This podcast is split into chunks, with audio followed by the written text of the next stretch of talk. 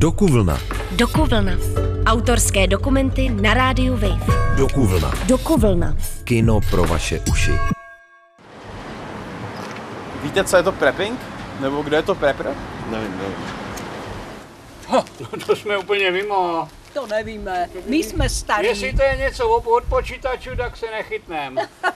Napadá mě zně doktor Prepper jako ta kola, ale jinak nevím. Nevím, opravdu netuším. Nevím vůbec. Dobrý, já nevím. To nevím. Já se o takové pitominy nestarám. Počkej, to jsou takový ty skupiny lidí, který asi zachrání Českou republiku, když nás napadne Rusko, nebo něco takového. No, vím, to jsou lidi, kteří si dělají zásoby pro případ války, pro případ jakýhokoliv prostě konfliktu nebezpečného, anebo lidi, kteří prostě mají doma třeba protiatomový kryt a tak dále, jo, takovýhle prostě lidi to jsou. Světová pandemie a válka na Ukrajině mě dovedly k zájmu o možnosti přežití v krizových situacích. Zaujal mě pojem prepping. Chtěl jsem zjistit, jakou motivaci mají lidé, kteří se připravují na katastrofické scénáře. Na facebookové skupině Preppers.cz jsem potkal Marka. Velká výhoda preppingu je, že i když to spousta lidí považuje za hnutí strachu, tak opak je pravdou, protože prepper je klidnější a sebevědomější, poněvadž ví, že ho která krize neohrozí, nerozhodí, a hlavně zaskočí. Člověk se stane prepperem tím, že prvně začne uvažovat o tom, že možná stát není schopný zajistit jeho bezpečí a potom se zamyslí nad nejpravděpodobnějšíma rizikama, který hrozí v jeho lokalitě. A začne se na ně nějak připravovat už jenom proto, aby byl klidnější. Nedovedu si moc dobře představit, jak by mě mohlo dovést ke klidu přemýšlení nad situacemi, jako je jaderná válka nebo globální katastrofa. Jak se na psychice lidí podepisuje příprava na krizové situace, jsem se zeptal psychoterapeuta doktora Petra Berouška. Je pravda, že vlastně děti mnohé už toužají po dobrodružstvích, a zatímco dřív to bylo romanticky orientované rychlými šípy a podobně, mělo to takovou povahu opravdu lokální a nikdo nemyslel na totální katastrofy, tak samozřejmě zejména vznikem výrazně virtuální reality, ve kterých je v podstatě vše možné, včetně různých absurdit, ano, film Absurdistán třeba a podobně. Znamená vize, že může opravdu nastat naprosto něco nečekaného. Jo, takže to samozřejmě dneska snadněji vede k jakémusi na jedné straně zájmu o to, co by kdyby, na druhé straně samozřejmě i panice a strachu, což teda víc odpovídá práce, kterou já mám, protože málo kdo za mnou přijde si povídat o tom, jakože si to užívá, že si staví bunkr a podobně, ale většinou s tím, že mají třeba opravdu existenciální strach a to, abych tak řekl, nikoliv jako v konkrétním reálu svého žití, ale jak se v tom nějakém napůl virtuálním sdíleném přes sociální sítě a podobně. Vtip je ten, že vlastně v dřívěšku to byla záležitost především jakési zvláštní romantiky. To bylo zejména v 30. letech minulého století. Pak přišla druhá světová válka, nemůže to jako bylo zakázané za protektorátu, moc ten scouting a tramping a takové ty věci, které k tomu trošku směřovaly. Tak samozřejmě ta válka, jak se přivedla lidi k tomu, že opravdu to nebezpečí tady je, to se opakovalo potom, když byla karibská krize, kubánská krize a podobně. A pak nastala období jakousi vysokého komfortu, a lidé trošku vyměkli, zejména chlapy. A tak samozřejmě se zvýšil pocit jakési úzkosti v civilizaci. Teďka umocněný tím, co se děje kolem nás. Těch lidí dneska je úzkostných a že sem na mnou chodí chlapy úplně vydivočený a v to, abych tady v nejlepších mužských letech teoreticky za to, tak to je fakt. Takže to, že se někteří mladí uchylují k tomu a hlavně mladí, k tomu, že hledají nějaké cesty, a jsou to cesty nejenom preppingu, ale i třeba cesty, jako že si hrajou na vojáky v podstatě, chodí na cvičiště a tak dále. Protože vlastně v tom původním smyslu toho preppingu byla opravdu ta obava o to, jestli budu schopen zvládnout jakoukoliv mimořádnou situaci a zejména budu ji schopen zvládnout i případně s dalšími lidmi. Prepperské hnutí pochází původně z Ameriky z doby studené války, kdy se lidi připravovali na jaderný konflikt se Sovětským svazem. Z tohoto hlediska máme zajímavou paralelu se současností, kdy opět tu máme hrozbu jaderné války s východem, takže i v prepperském hnutí se trochu vracíme ke kořenům.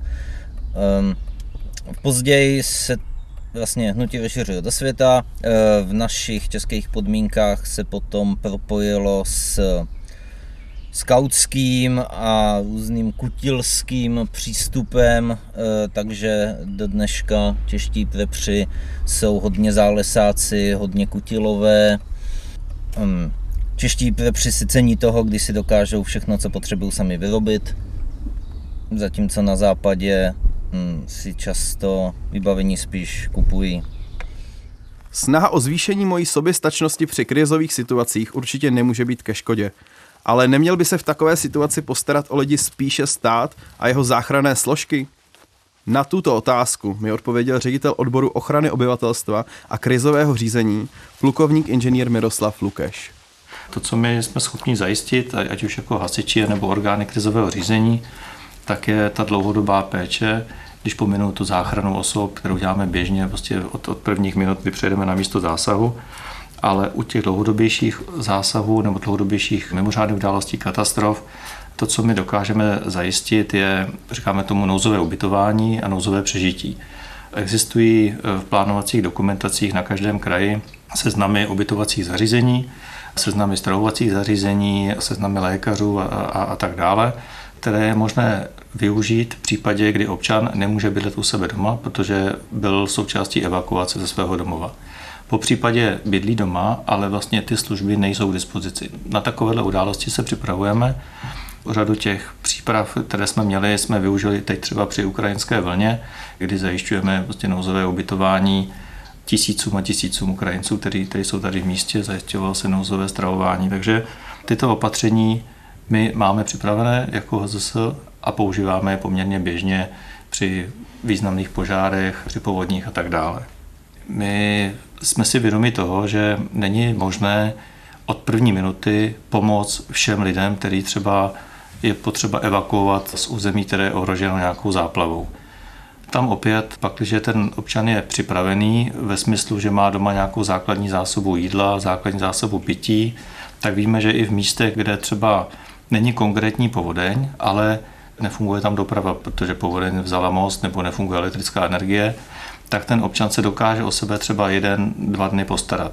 A my máme čas postarat se o lidi, kteří jsou přímo ohroženi tou mimořádnou událostí, anebo ty, kteří jsou citlivější skupina, jako jsou senioři, děti, nemocní a tak dále.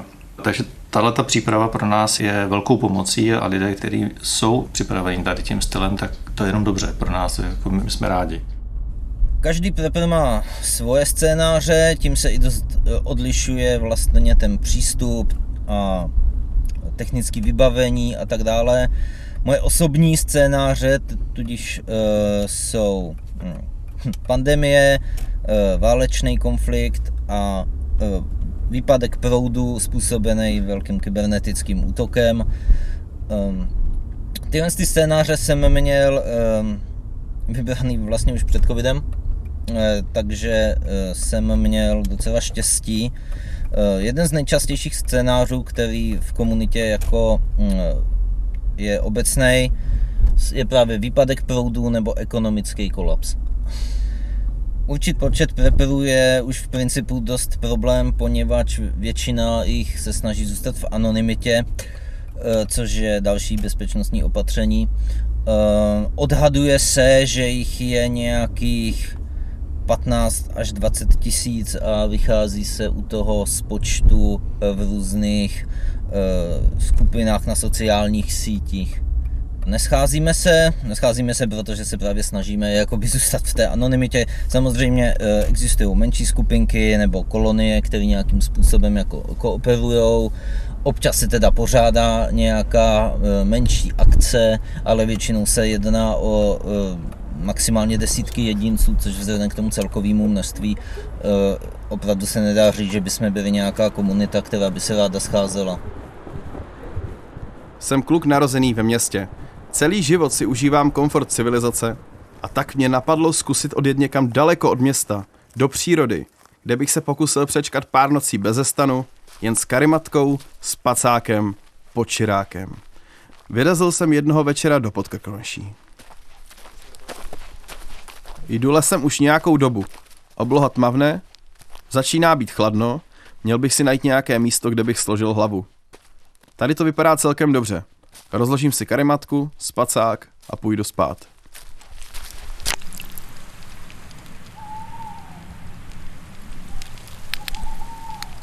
Už 3 hodiny nemůžu pořádně usnout. Les je v noci mnohem hlučnější než přes den, slyším každý zvuk mnohem víc a je mi zima. Snažím se to zaspat, ale nejde to. Vzpomínám na rozhovor s instruktorem kurzu přežití Amarem Ibrahimem, který jsem nedávno nahrával. Já vždycky říkám, když tady žiju zvířata, proč by tady nežil člověk. My jsme vlastně taky zvířata. Měl by přemýšlet na tom, já když mi je nejhůř, tak si vždycky vzpomenu, co museli lidi v koncentračních táborech, čím si museli projít ty veteráni válečné, nebo když jsem s nimi dělal rozhovory, co oni zažili, tak si řeknu, je to prkotina. Pane bože, proč bych to nedal, když jsou ještě 100krát horší věci. To člověku nakopne, ta psychika je velmi důležitá. Naše babičky a pradědečkové prababičky byly prepří. Tam stačí mít rozumné dávky potravy, než budu mít v obýváku narvaný kartonama s jídlem a já nevím, co ještě všechno. Takže já jsem byl vychovaný, mě vychovala babi s dědou a vždycky byly nějaké ty zásoby doma. Jo, za komunistů tady, takže jako oni si zažili první i druhou válku, takže byli na to připraveni. Ten prepping musí být v mezích nějakých normy, takový zdravý prepping. Takže já se za nějakého skalního prepra nepovažuju, ale prostě kdyby se něco stalo, tak si dokážu poradit. Jako je to vlastně, mám na to i firmu, tak by to bylo trapné, kdybych to nedělal nebo neuměl. Je ráno. Hurá, zvládl jsem to. Sice jsem pěkně rozlámaný, ale přežil jsem. Jak by asi takovou noc zvládly holky? Jedu za Teresou, která se preppingu věnuje už několik let. Většina lidí to o mě vůbec neví. A když něco takového nadhodím, tak absolutně netušej, jak by se v té situaci zachovali. Takže já se s nima ani moc na to téma nemůžu bavit, protože jenom nadhodím, že chodím na střelnici a už jsem divná, takže tam úplně není moc o čem se bavit. A my jsme se poznali s přítelem, který je vlastně profesionální voják a pak jsme viděli film Trec a od té doby jsme se začali dost intenzivně připravovat. Já jsem si udělala zbroják, vlastníme zbraně, kupuju si zbraně, takže jako nějakým způsobem i tadyhle to potom nějaký zásoby prostě na 14 dní, na 3 týdny jsme vytvořili, postupně doplňujeme. Takže vlastně od té doby, co jsem se poznala s přítelem, tak se dost intenzivně věnuju preppingu i v tom smyslu, že studuju vysokou školu, která se zabývá medicínou, aby jsem dokázala si pomoct i tady v tom směru. Na škole máme 2 kluky v ročníku a ani jeden. Jsou to takový ty moderní muži, no. A prostě co chodějí hlavně večer pít a nic moc jako nedělají. Spíš kamarádi od přítele z práce, další vojáci, tak ty někteří dost intenzivně jedou ten prepping taky. Mě prepping hrozně baví.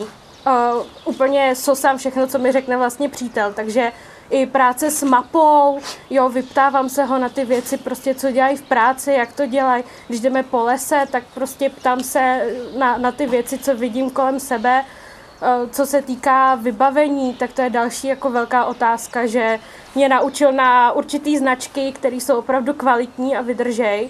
A už je to teda v řádu jako tisíců, ale funguje to, no. Takže mě prepping baví i z toho hlediska, že jsem se naučila různě vařit, zavařovat, péct domácí věci a tak, takže je to taková moje jako koníček. Já mám psa Bakardiho, je to Stafford a my jsme na sebe dost napojení, což znamená, že vlastně on je můj nejlepší parťák a počítám i s ním, že by byl v tom ukrytu vlastně se mnou, takže tam mám vyřešenou i zásobu granulí a podobně takovýhle věci. A hlavně teda ta psychická podpora a to, že mi dokáže potom poskytnout nějaký bezpečí, protože hlídá, teplo, protože se k sobě můžeme tulit a tak. Takže to je hlavně ta podpora takhle. A jaký má k prepperům vztah ředitel ochrany obyvatelstva a krizového řízení? Ne, v okolí nemám žádného preppera. V mém okolí všichni spolehají na to, že jim říkám informace, které jsou potřeba, jako z hlediska pracovního, ale já beru preppery opravdu pozitivně, protože do doby, než se jedná o nějaký extrémní projev prepperství, jakože prostě za žádnou cenu neopustí svůj domov a on tam prostě přežije, to už je pak horší, protože to jsme zažili při povodních různých, jakože odsud nepůjdu, ale prepperství pro mě je spíš pozitivní záležitost a to, co asi je důležité říct, je, že preppeři se dokáží určitě o sebe sami postarat.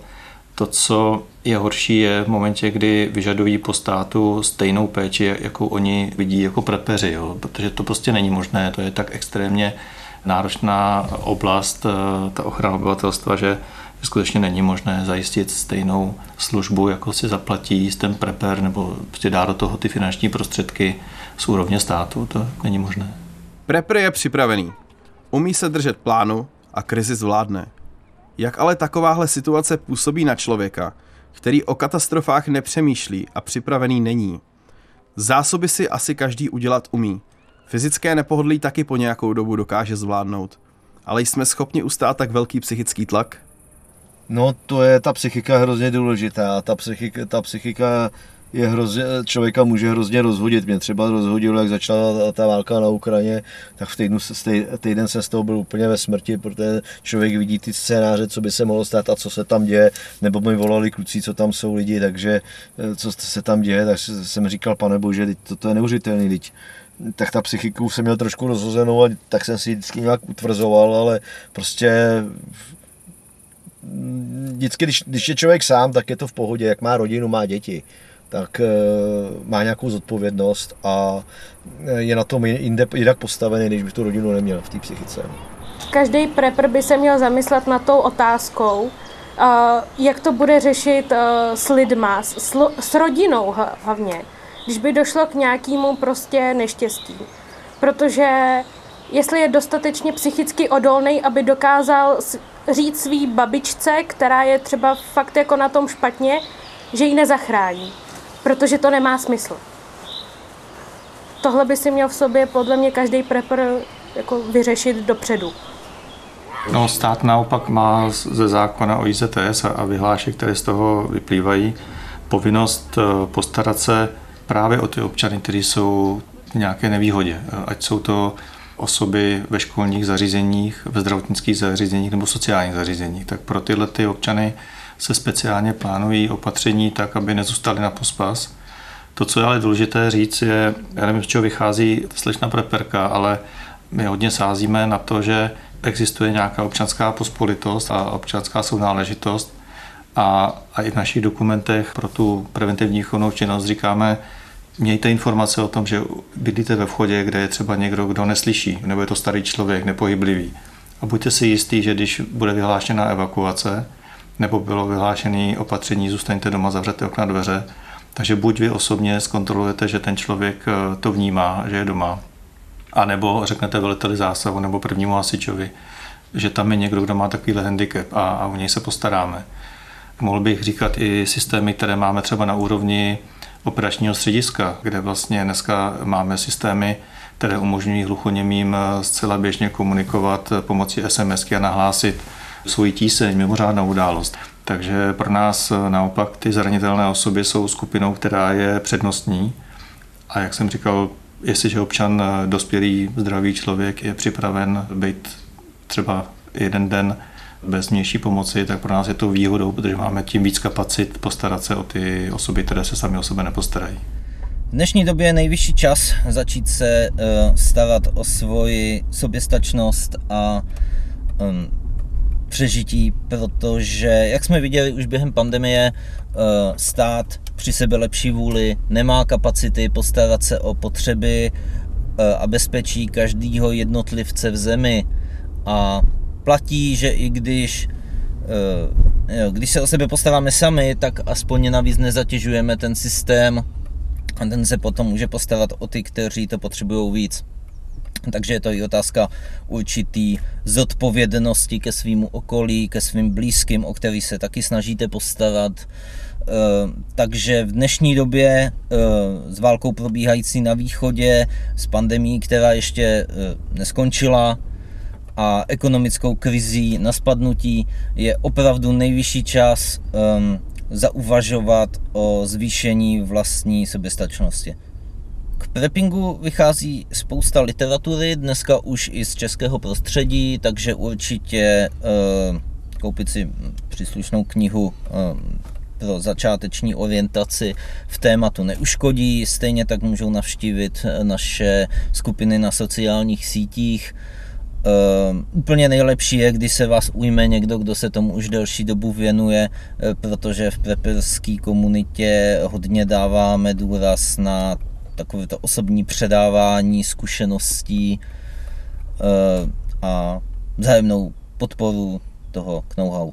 Co se týče přípravy takové té hlubší, řekl bych prepperské, tak to je věc, na kterou se dá nahlížet asi z několika úhlů. Mně osobně je na prepperství sympatické to, že ti lidé přemýšlí o tom, co se děje kolem nich. Přemýšlí o tom, jak se sami zachránit, jak sami přežít nějakou situaci, kde se dá prepperství využít určitě v takových mimořádných událostech, jako je třeba blackout, dlouhodobý výpadek, plošný celorepublikový v dodávce elektrického proudu, případně nějaká válečná situace, po případě rozpad státu, má to už opravdu velké katastrofy, kdy vlastně je předpoklad, že ten systém záchranných složek armády bude tak zahlcený řízením státu a vůbec zajištěním základních potřeb, že nebude mít kapacitu zajišťovat každou doplňkovou službu, zejména u lidí, kteří jsou vzdálenější nebo jsou ve velkých městech a tak dále. Tam, kde bych byl asi opatrný s prepperstvím, je příprava na mimořádné události, u kterých se předpokládá evakuace. Protože řada lidí chápe prepperství tak, že si vytvoří nějaký jakoby úkryt doma, nakoupí si spoustu jídla na půl roku dopředu, ale zapomene, že bydlí v záplavovém území anebo že bydlí vedle chemické fabriky a že vlastně to nevyužije, protože bude muset poslechnout pokyn velitele zásahu a ten bude znít: opuste tento prostor. To, co my preferujeme jako základní opatření v momentě, kdy dojde třeba k úniku nebezpečné látky, tak je tzv. Improvizované ukrytí. Improvizované ukrytí je velmi jednoduchá věc, protože využívá ochranné vlastnosti budovy. Vlastně všechny moderní budovy postavené za poslední 20-30 let mají natolik těsná okna, dveře, že je možné říct, že když se občan v případě i to, že se nachází v cizím městě a jde tam k úniku nebezpečné látky třeba ze zimního stadionu nebo z nějaké cisterny, tak se prostě ukryje v nejbližší budově a v momentě, kdy bude postupovat těma pokynama, který říkáme lidem, to znamená uzavřete okna, dveře, utěsněte třeba ručníkem, vypněte klimatizace, vypněte větrání a vyčkejte pokynu velitele zásahu, tak tyhle ty lidi přežijou bez jakékoliv úhony naprostou většinu mimořádných událostí spojených s únikem nebezpečné látky. A to je věc, na kterou my se jako hodně připravujeme. To jsou úniky nebezpečných látek, úniky z místních zdrojů. No, já, který jsem slyšel příběhy svých rodičů z války a z koncentračního tábora, tak jsem vždycky myslel na to, že všechny ty děti se musí naučit přežít, přenocovat, zapálit si oheň, ulovit si něco, poznat, co je kýdlu, co není kýdlu. Ale ne proto, abychom se něčeho nějak báli, ale naopak, abychom byli v pohodě. Takže já bych přál samozřejmě tomu prepperství právě tuhletu vizi. Aby to nebyla reakce na nějaký globální strach, no? Nebo na prostě rozbujilou fantazii díky virtuální realitě, ano? Ale jako něco, co by mělo být přirozeností člověka, nebo pořád jsme lidmi, ať se nám to líbí nebo nelíbí, bytosti přírodní i společenské, to znamená, jsme i těmi lidskými zvířátky a musíme s tím počítat, pokud chceme přežít. Před natáčením tohoto dokumentu jsem měl prepry za lidi, kteří se přehnaně bojí o život a nedůvěřují státu a společnosti, že se o ně postará. Z respondentů, které jsem našel, jsem ale strach necítil, možná jen opatrnost, ale v některých případech spíš touhu po zábavě, protože pro mnoho lidí je prepping spíš koníčkem než tréninkem na reálnou katastrofu. Navíc schopnost orientovat se v přírodě, znát základy první pomoci, vědět, kam se ukrýt v případě poplachu a utvořit si zásoby trvanlivých potravin a pitné vody se hodí každému. Nejen těm, kdo se snaží připravit na nejhorší. Pokud jsme zároveň schopni naslouchat názorům odborníků a povelům složek krizového řízení, nemělo by to s námi dopadnout zle. Já se po tomhle zážitku určitě dokážu spolehnout víc sám na sebe. A co vy? Věříte si? Přežijete?